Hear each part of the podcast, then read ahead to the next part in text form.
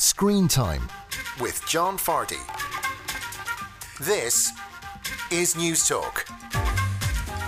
Hello and welcome to Screen Time. I'm John Fardy. This week on the show, a very special show where I bring you the cast and maker of the new Sopranos prequel movie, The Many Saints of Newark. That's right, you'll be hearing the likes of Ray Liotta, Michael Gandolfini, and Sopranos creator David Chase so you won't want to miss it. I'm open on Twitter, John underscore Fardy, or you can email me screentime at newstalk.com. This show is available as a podcast every Friday at 5 pm on newstalk.com or the Newstalk app, and it's on the radio every Saturday at 6 pm right here on Newstalk. Good weekend to you all. Different show tonight. Great show, though. Let's do it.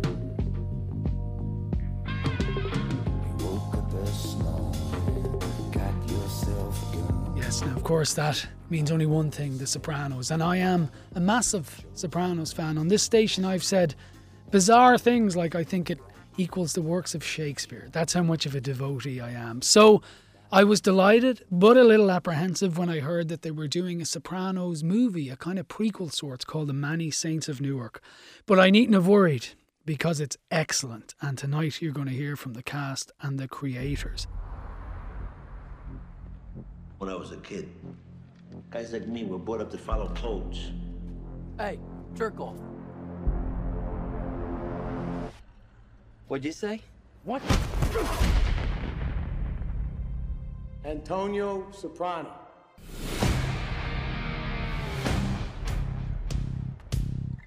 Uncle Dick. Growing up with the family takes a toll. Maybe an ambassador to England or France. You're my nephew. Like I want to do whatever I can to help you. My gift to you. I want to go to college. I can't get caught with shit like this. Look, you take the speakers, right? At the same time, you say to yourself, this is the last time I'm ever going to steal something. It's that simple. So, The Many Saints of Newark, it opens next Wednesday. It takes place in the 60s and 70s, kind of against the backdrop of racial tension with the Newark riots. And what you have is the character Dickie Moltisanti. Now, as you know, if you're a Sopranos fan, Dickie Moltisanti was Tony Soprano's uncle of sorts, and we never met him, but he was the guy he admired a lot, and he was Christopher's father which Sopranos fans I'm preaching to the converted here. And this movie is about Dickie Moltisanti, and it's also about a young Tony coming under the wing of Dickie Moltisanti. And there's other story arcs there as well. You also have this really interesting henchman of the Soprano crew called Harold, played by Leslie Odom Jr., who you'll hear me talking to in a minute who's an African American guy who's one of the gang, but realizes he wants his own thing and he's going to break out. Ray Liotta plays Dickie's father, who enters the scene with a new young wife. There's a lot going on. So, what you've probably heard is Michael Gandolfini, who is the son of the late great James Gandolfini, plays the young Tony in this movie. And he does it incredibly well. It was kind of spine tingling. So, to kick things off, here's my chat with Michael Gandolfini. And I gather I'm the first one to talk to you, so I get you nice and fresh, which is good. There you go. Listen, uh, I, I, I'll start straight at the end, I suppose. And the obvious question, and I hope you don't mind me asking, did you have any reservation at all when it was first suggested to you that you would play the younger version of your father who sadly passed away? Yeah, yeah. No, I think um, it's a very fair question. Yeah, I think that at the very beginning, before I had auditioned, there was sort of a, a definite hesitation or reservation about do I want to do this? I want to be my own actor. I want mm-hmm. to um, be my own person, but also just the pressures and the responsibility that comes with playing Tony Soprano. Um, but as I began to audition, um, I sort of fell in love with this new version of Tony and this. Um, it's a different story to tell, and there there was something to tell. David had written mm. such an amazing script, so as the audition process went along, I sort of began to fall in love and believe that I can do this. And uh, mm. and then you know I I wanted to do it. The rest is history. You're brilliant in it, by the way, and you're very much your own man. And eh, when you read the script, did you have a sense? this is this is something different. Of course, it's The Sopranos, but it reminded me of The Godfather at times with all that goes on in it. Yeah, absolutely. I, I, I. That was the thing that had drawn me in was that, mm. in many ways, David uh, wrote and his writing partner Lawrence wrote an incredible script that's very complicated and, and important. You know, you have Dickie sort of as this new you know this legend in the show that's going to bring us through this different era. You have leslie odom jr who's this inc- you know an incredible actor and member of this world and kind of this racial tension between the two that is so prevalent. And that's going to be one arc. And then you have a b plot you know of mm. sort of like this young in many ways I, I look at it like a noir. It's like a 1950s noir that the arc is this moral compass of a man who sort of losing his morality. And then you mm-hmm. have Tony looking to him for a moral code. And, um, you know, it's kind of a tragedy because Dickie's the wrong person to look to for that mm. moral code. So I thought it was just so profound and incredible. And I thought, oh, well, Tony really is different. And instead of being a gun wielding mobster, he's kind of this sweet, nerdy, sensitive kid mm-hmm. that gets whittled down and, and is sort of fated to his destiny. Yeah. There's, I don't want to give a spoiler, but there's gorgeous scenes between you and, and Alessandro's character, Dickie, uh, where, you know, he's not sure if he should be his mentor anymore. It's, it's really well handled. Is it true that you know you were pretty much born when The Sopranos began? You're very youthful looking as well. I still couldn't believe it was you. But yeah. is it true up until this all began that you you kind of avoided looking at The Sopranos, maybe for obvious reasons? Yeah, no, it's um, yeah. I think I, I hadn't watched it before the audition. One for obvious reasons, you know, it's hard to watch. Sure, My, of course. Also, like honestly just wasn't really something that I thought about. Like it wasn't, um, you know, I was going to high school and then going to college and trying to act. It just wasn't something that I thought, oh, I really need to sit down and, and watch it. It was just sort of like one day I'm I'm sure I'll get to it. Um, and then this opportunity came along and and one of the best parts was getting to watch the show for the first time. Mm. And what's next for you? To just to move on from the Many Saints of Newark. I know we're meant to discuss it, but what what are you going to do next? Because I'm really curious to know what might be next, or maybe I haven't decided. No, I just I I'm very I was lucky enough to do a, a small part in Ari Aster's next movie, which was really wow. such a phenomenal experience. It was really yeah. just incredible, and um, you know I've got a, a couple. I'm you know gonna go do this. Uh, TV show, um, this this anthology series. I think that's really all I'm allowed to say about it. Um, okay. and uh, you know, just keep keep on auditioning. You know, like I, I'm a young actor, so working with great writers, great directors, and great actors that can teach me as much as possible.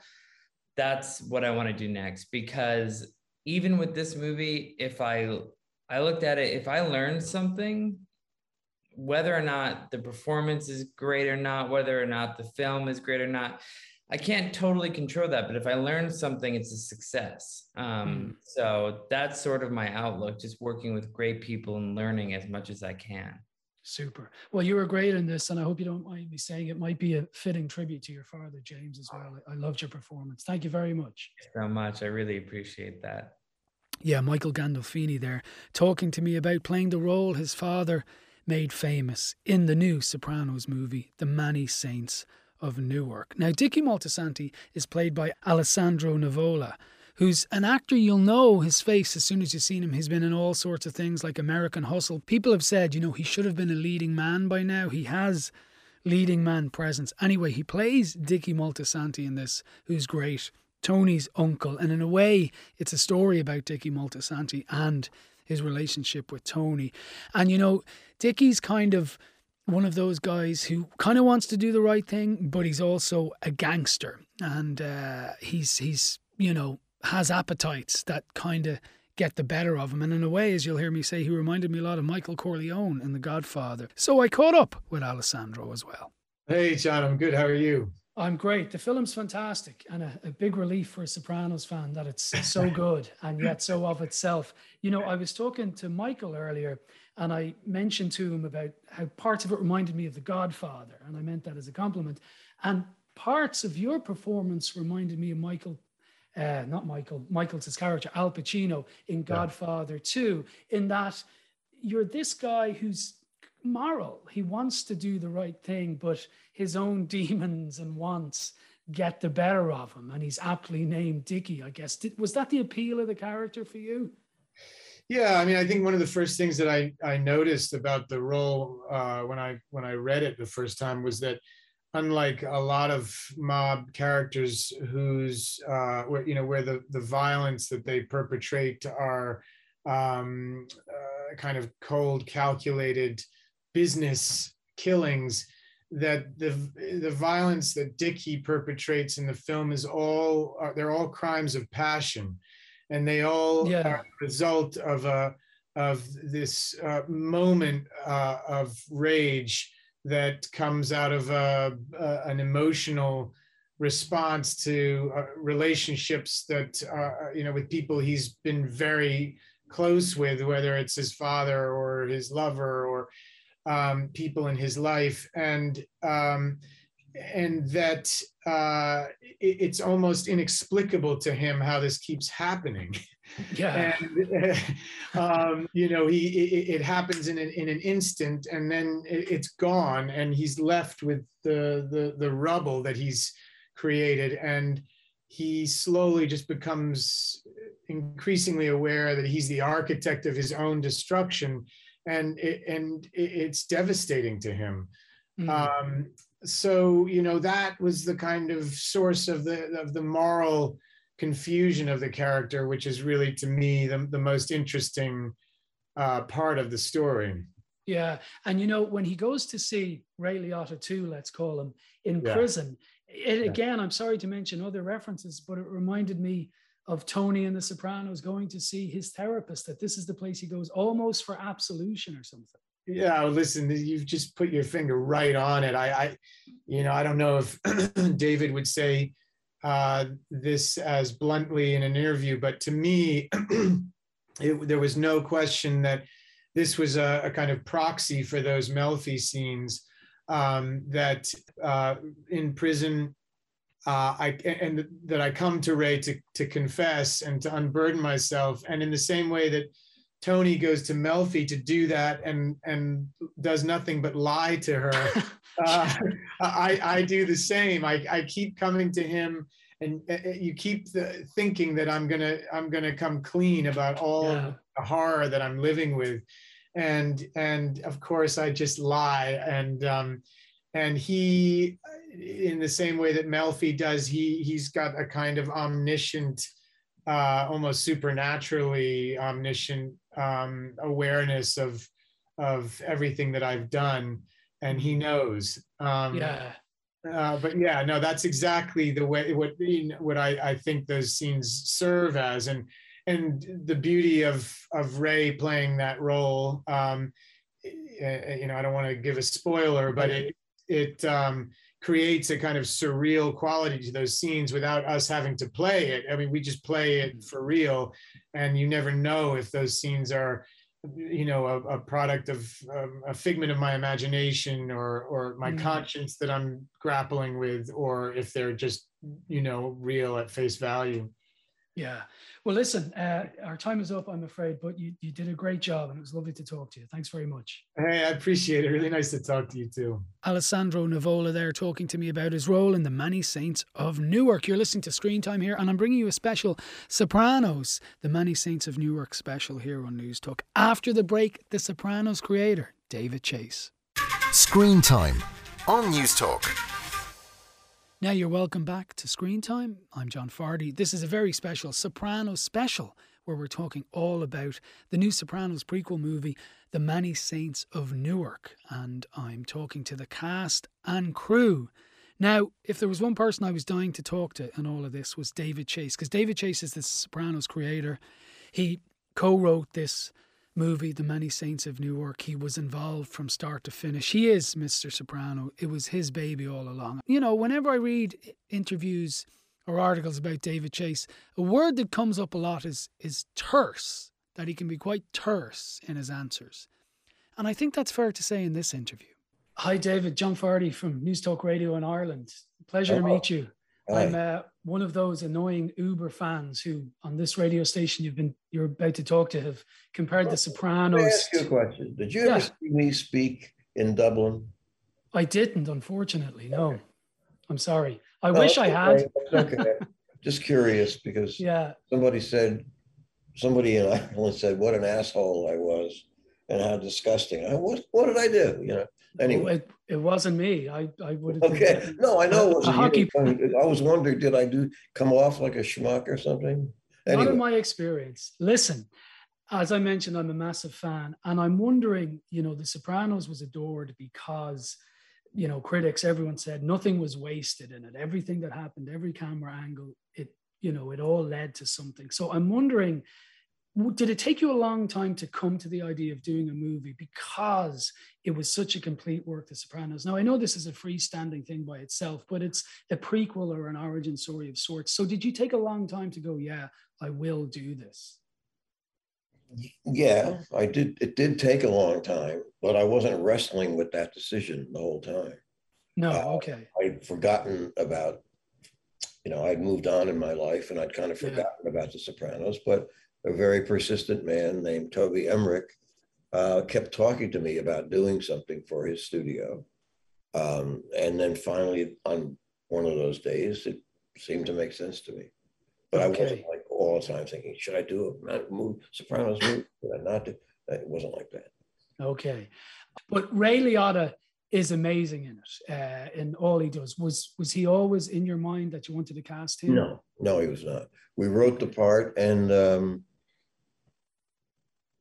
you know, we considered several actors, um, and there was questions of availability. And then, you know, when somebody came up with the bright idea, Ray was like, "Oh, oh, okay, yeah," just like that. Yeah, okay.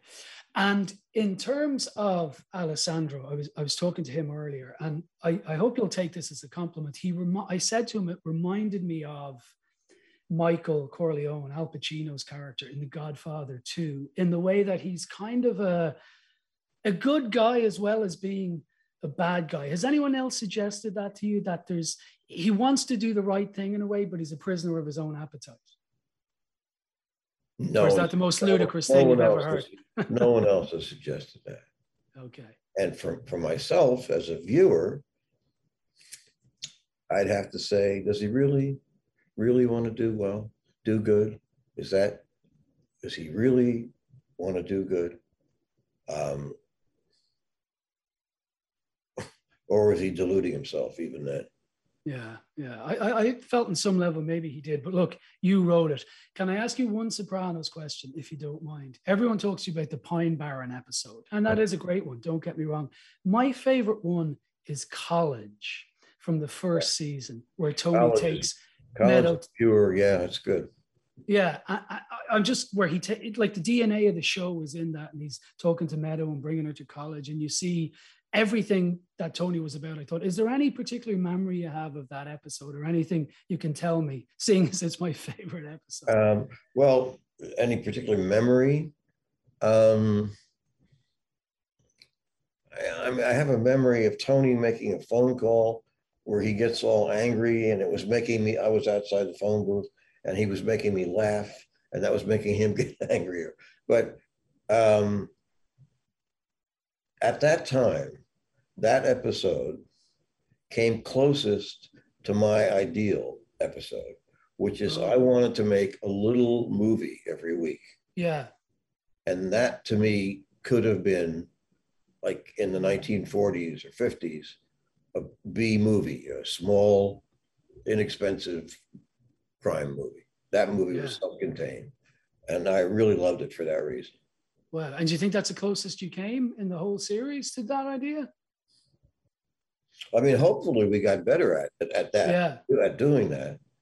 I'm trying to think of other ones that came really well when Tony was shot and was in a coma, not a coma, wherever he was. Yeah, wherever. It was like two episodes. That was like that's I don't know. Uh, I can't think of I can't think of anyone's. That come, I just remember it being like a, when I me and myself saying, "There it is. That thing could have been released as a movie." Yeah, great. Well, listen, the Many Saints of Newark is excellent, and it was a real pleasure to talk to you. And Dublin says hello, and whoever that person was who called you an asshole, I apologize on behalf of my No, it entire one of the country. stories. I read this. This was just recently. I said, "What did I do?" I don't remember, but maybe I was an asshole. Hmm. Thanks a million, David. All right, thank you. Are you in the mafia? Am I in the what? Whatever you want to call it. Organized crime. That's total crap. Who told you that? Dad, I've lived in the house all my life. I've seen police come with warrants. I've seen you going out at 3 in the morning. So you never seen Doc Cusimano go out at three in the morning on a call? Did the Cusimano kids ever find $50,000 in Krugerrands and a 45 automatic while they were hunting for Easter eggs? I'm in the waste management business. Everybody immediately assumes you're mobbed up. It's a stereotype, and it's offensive. And you're the last person I would want to perpetuate it. Fine. There is no mafia.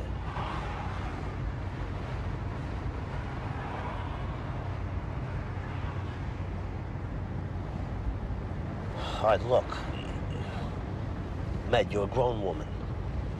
Almost. Some of my money comes from illegal gambling and, and, and whatnot. That was a clip of College, the Sopranos episode, which it turns out David Chase is a big admirer of as well. And you heard me talking to David Chase there about the Sopranos and obviously about the Many Saints of Newark. He was slightly terse in his answers, uh, but you know, I, I, I was great to talk to him, even though, you know, he plays it by his own rules, I would say, and won't agree with you for the sake of agreeing. But, you know, he's pretty much a creative genius. So I rolled with it.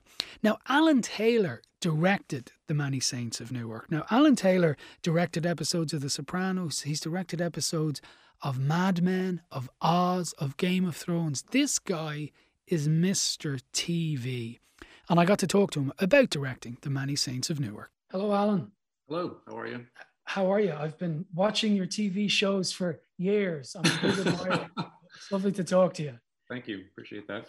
Let, let me get straight into it. Was there any, you know, jockeying for position? Did you know there was a Sopranos movie coming and you thought, I want to do this? Or did David Chase just come and say to you, you're the guy?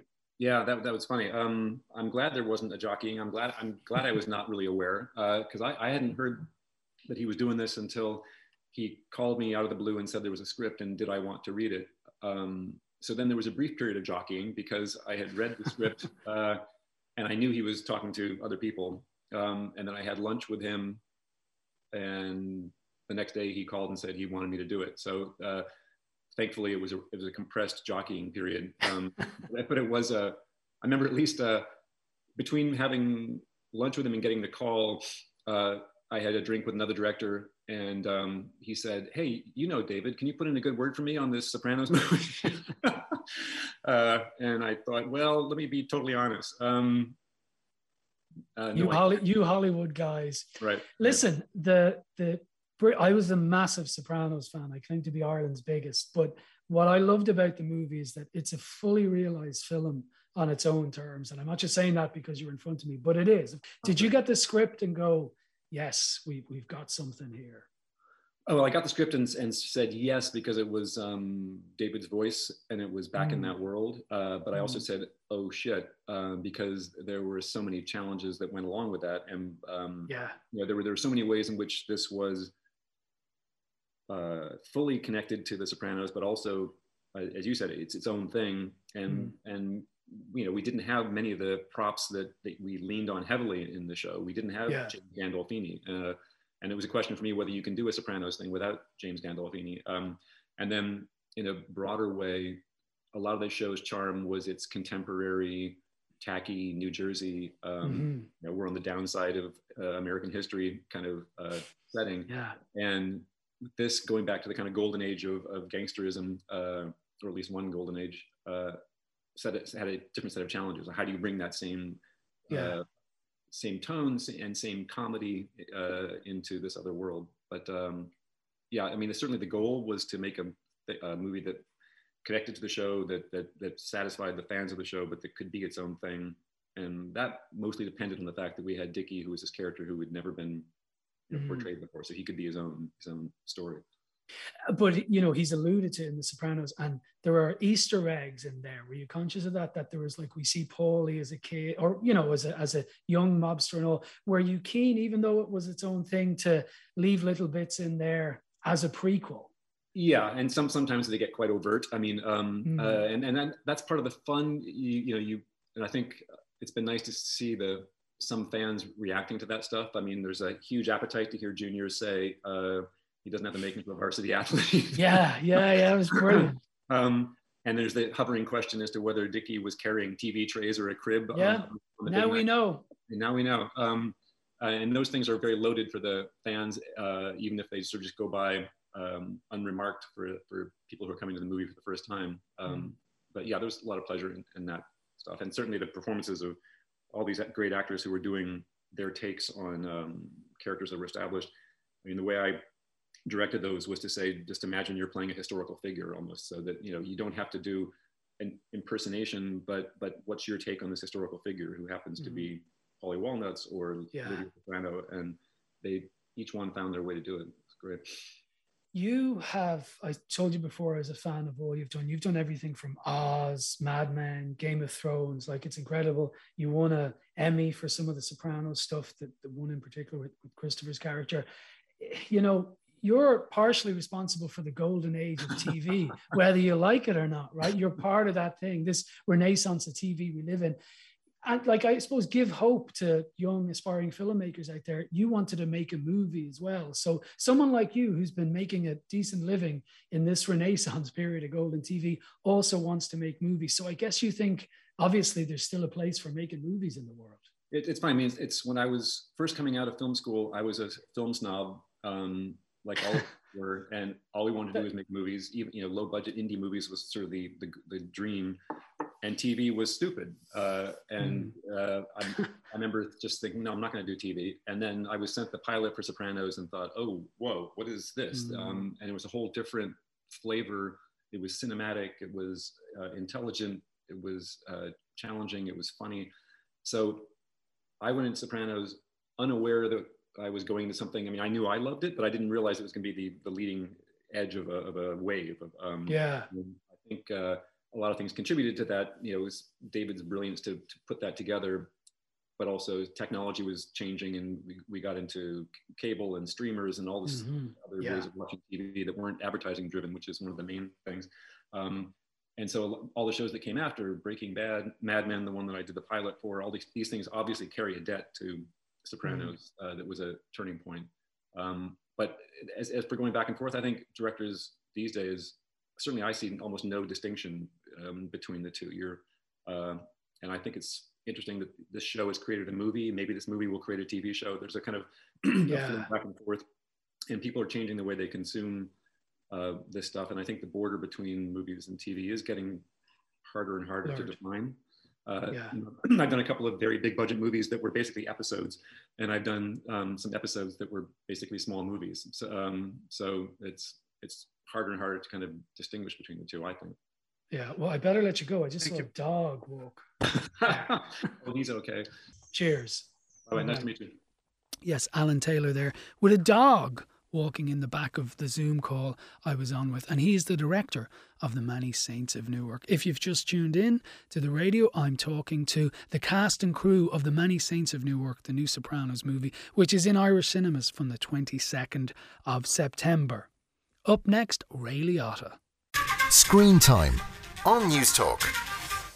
Now, you're welcome back to Screen Time. This is a Many Saints of Newark special where I'm talking to the cast and crew of the new Sopranos movie. Earlier in the show, you heard me talking to David Chase and Michael Gandolfini. Now, Ray Liotta plays Dickie Moltisanti's father in this, and when we first meet him, he's off a boat from Naples, where he's in tow with a much younger Italian wife who speaks very little English at the start. Him and Dickie have a an interesting relationship, let's say. You'll have to see the movie to find out more, but as I say, Ray Liotta is in it, and I got to talk to Ray about that and a bit about Goodfellas, and it's Ray Liotta. Have a listen to this. Hi, Ray. John Fardy from News Talk Radio in Ireland. How are you? Hey, John. How are you? I've been a massive admirer for you for a long time, so it's the highlight of my week, if not my month. Well, my highlight is two days ago. I got here from Ireland. Oh wow! What were you doing? Never have been there before. Man, do I love it! Me and my fiance were just like blown out. Oh the wow! Well, are so nice, so friendly, and man, you guys are a bunch. You're just quick witted, you guys hey, hang out for the next five minutes if you want. Yeah, well, that's what I was just going to say. Don't let them down. no pressure.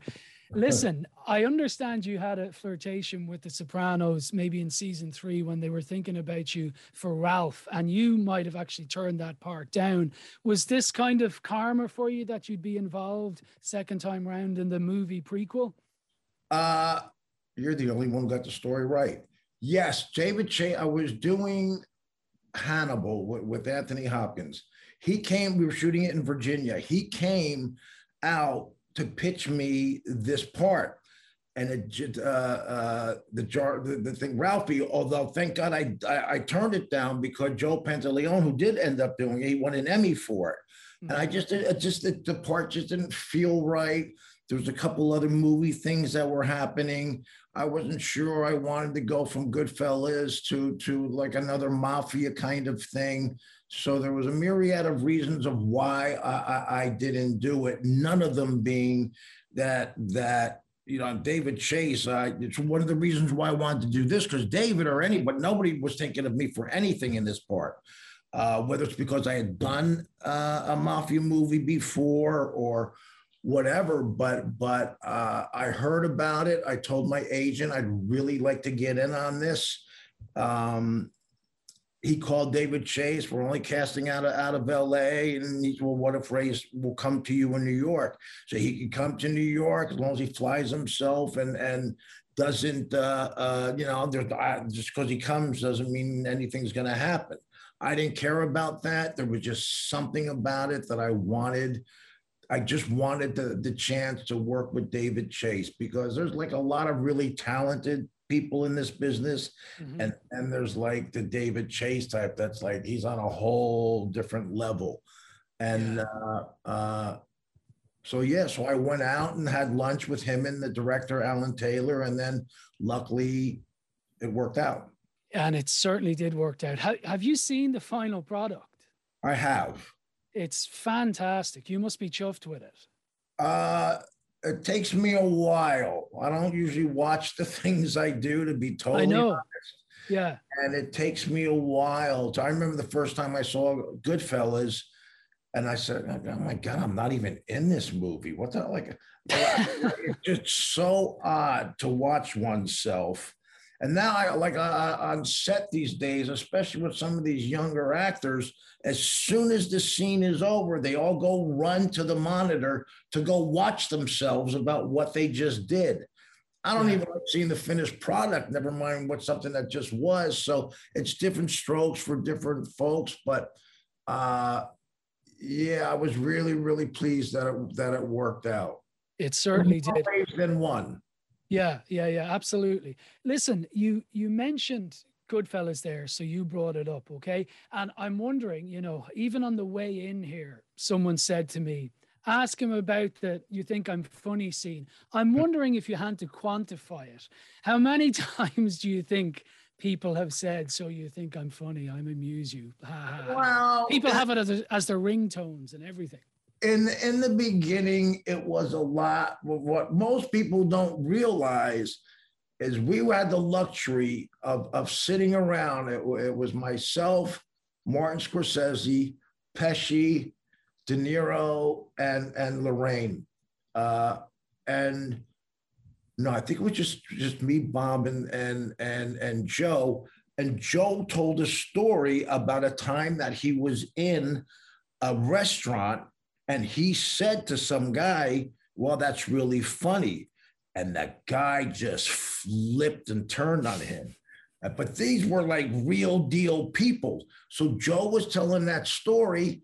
And Marty, being as creative as he is, he said, You know what? This would be a great place to put it where, where it turned out to be. Because normally, what he, the guy came up and said, You haven't paid your bill or anything. And mm. he hits him on the head with the, and uh, so we improv that like four or five times. And then we put it to stone. And then, but it was an improv scene of a story that Joe told. So there's a little fun fact that a lot of people don't know. Well, and thank you very much. thank you very much. You're welcome back in Ireland anytime. Oh, we'll be there next week. Good man. Cheers. Thank Thanks, man. Yes. Sorry, my fanboy came out. I just it's Ray Liotta. You know, I've been watching that man for years. Just, I, I realize I'm sounding like a kid in a candy shop on this week's show, but you know, you know, Ray Liotta saying "You've got it, Farty." You know, it's could be my new ringtone, my epitaph. now, I mentioned at the start one of the story arcs in this is a young African American character named Harold, who's part of the Sopranos crew, but he, he wants to get a piece of the action for himself. The movie's also taking place during the Newark race riots, so there's a lot of tension going on and becomes quite politically aware while at the same time remaining a gangster. He is played by the great Leslie Odom Jr. He came to fame in Hamilton, the musical uh, on Broadway. He's a singer, he's an actor. He was in a great movie last year called One Night in Miami, where he played Sam Cooke, and he also sang the songs of Sam Cooke incredibly well. It's a movie all about Muhammad Ali, Malcolm X, and an American football player, and uh, Sam Cooke meeting one night in Miami. It's a fictionalized version. It's, it's a very good movie. Anyway, as I say, Leslie Odom Jr. is who I'm talking about, and he plays Harold in The Many Saints of Newark. And I caught up with him earlier in the week, and he was eating an apricot when we spoke. John, thank you so much. Not at all. dried apricot. I'm finishing. Oh, listen, you got a an army marches on its stomach. Listen, your character Harold, he's no doubt a gangster, right? He's a Stonewall gangster. When we first see him, he's up to no good stuff. That's what gangsters do. But there is a certain morality to him, and he wants to get a piece for himself, but also maybe for black people in general, as I see it. Did, did you see him that way? He's a gangster with a heart or a conscience? Well, yeah, I, I saw him like um, saw him and Dickie as almost like, you know, brothers. Um, you know, and for one of them, there um, are the realities of uh, a ceiling and of limitations that don't exist for the other one. Mm. Uh, but for the color of my skin, where would I be? You know, and the mm. resentment that that can build and foster. Um, so yeah, I, I kind of saw, I thought about them like like brothers or cousins or something like that, you know. Okay, maybe a Cain and Abel vibe, even. Kind of yeah, that. Yeah. It is it true that you were reading parts of the script and auditioning and not really sure what you were auditioning for? Yes. That's what they do. That's that is a very common practice these days in, in Hollywood. It is um but we I've gotten used to it. What it does, okay. yeah, they, they don't they don't send you a script. They, they they don't tell you where your character's from or you know where who they might be. But what it does do though is it it clears everything away. So it really is just about mm. the words on the page.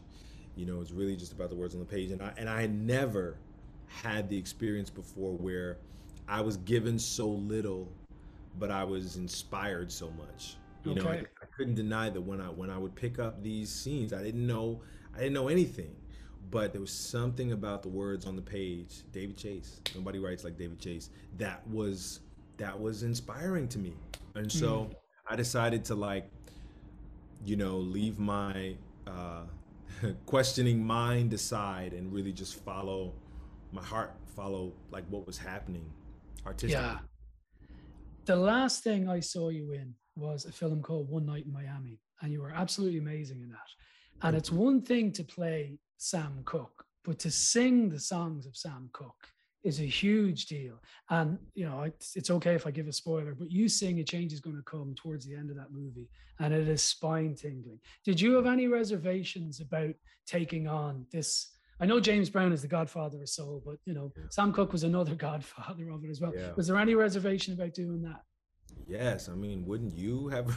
Yes, I wouldn't do it. uh, no, no, I almost didn't do it. No, and I and I and I have to tell you with that one, it's this is just going to be an interview about my my ignorance and being kept in the dark. But with that one, I got hired for the film.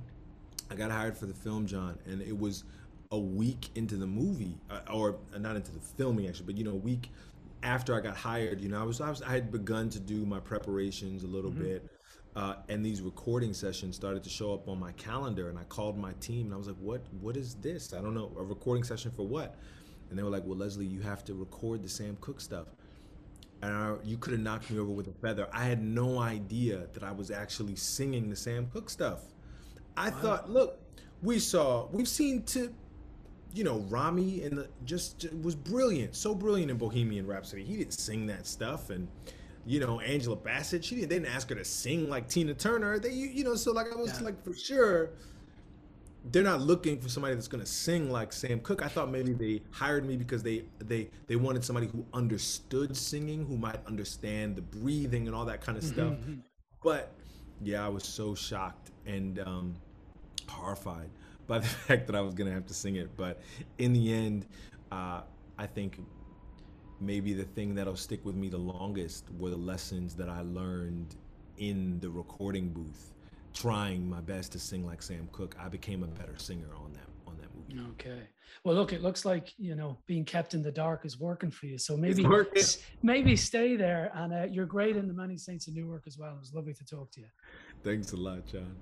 Yes, Leslie Odom Jr. there talking to me about his role in the Many Saints of Newark and, of course, singing the songs of Sam Cooke.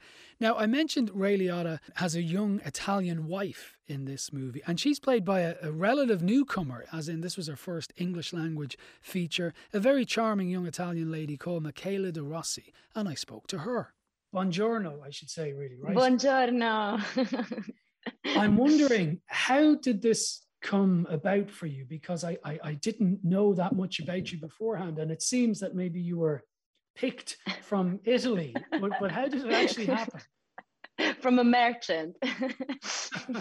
no, no, I just won uh, this audition. I self taped myself okay. three years ago for this. Ah and I just forgot it. and then I did another self tape two months later. And then one month later, they called me in person in Rome. Then two months more passed, and they I just received received a call uh, saying you're gonna go on a flight tomorrow morning for a chemistry test in New York City. So mom i don't want to go there. I'm so scared. Yeah you know so i i didn't i i've never take a flight alone. I've never i i had never went out of europe. So wow. it's been my first time everything um, wow. Yeah. Um, when you say a chemistry test, was this with you yeah. and Ray Liotta and Alessandro to see? No, it was me together? and it was me and Alessandro for like okay. two hours working on every scenes and yeah. Well, you certainly have chemistry. In front of so everyone. The, the, the, test worked. Uh, the test worked.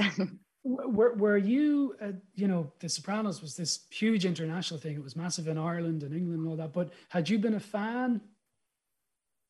Uh, okay not a fan because i didn't see it. Okay. But i knew that it changed the history for sure. Mm. so you know in italy everyone knows about the sopranos but not all of us because we have this i hate this awful thing which is the dubbing in Italy. Oh yes, yes. So everything, every everything we we we watch is dub, dubbing. Okay. with the dubbing, so a lot of people, instead of translation, to, yeah. Yeah. So yeah. some a lot of people they don't want to see something to watch something dubbing. Mm-hmm. So they just leave it because we don't have the original language sometimes. Uh, okay. And I remember when The Sopranos came out, they were in Italian. Yeah. A lot of people they didn't watch it. It's very honest of you to give a correct answer and say I hadn't seen it. You know, a lot of people would lie in these situations. So I applaud no, your No, but I watched the whole thing in like one month, and I asked to myself why I didn't. I've never watched this because I felt totally in love, totally. Mm. Your character in this movie, how do you see her? Do you see her as a brave young woman trying to escape a life that was left to her, or do you see her as someone who's trying to? I don't know. What's what's your take on her? She's trying to be happy. First of all, she's trying to. She knows exactly what's her future over there in Italy. Mm-hmm. So I think she just. It's like a suicide. You just go, mm-hmm. and you will see what you what you what you will find w- with with that man, with his family. And of course, we have the American dream. We always yeah. have had the American dream in Italy. We have it now and we had in 60s and yeah. you know, it's it was America. So she's been just brave mm, instead yeah. of maybe her friends or you know and did you, because obviously you speak Italian and I'm assuming you speak it very well, but did you have to learn the, the Nepalese dialect a bit? Did yeah, I read that? Yeah, okay. yeah. They, yeah, I got the role even if I was not Neapolitan. So I had to mm-hmm. learn the Neapolitan and teach that to Ray uh, and to sometimes to everyone, some words or, and, and a friend of mine taught me the Neapolitan by the phone uh, during oh, wow. the period of, of the shooting. Yes, because if I go there, I don't understand a word, even if, if it's Italian. It's okay. it's a totally different language. Yeah. Well, I hope they paid you extra for being a dialect coach to the other stars in the movie. So it was lovely to talk to you, and the movie is fantastic. So thanks. Thank you. Thank you. Michela de Rossi there talking to me about her role in The Many Saints of Newark. And I should mention, The Many Saints of Newark is in Irish cinemas from Wednesday, the 22nd of September. That is it for this week. I had a lot of fun, and it was somewhat of a dream come true to talk to some of those people this week because, as I've been at pains to point out to you, I am a massive Sopranos fan, and the movie is great. So, uh, everyone's a winner if you're a Sopranos fan. That's it for this week. God knows what we'll do next week after all that, but I'm sure we'll figure it out. Take care and have a good week.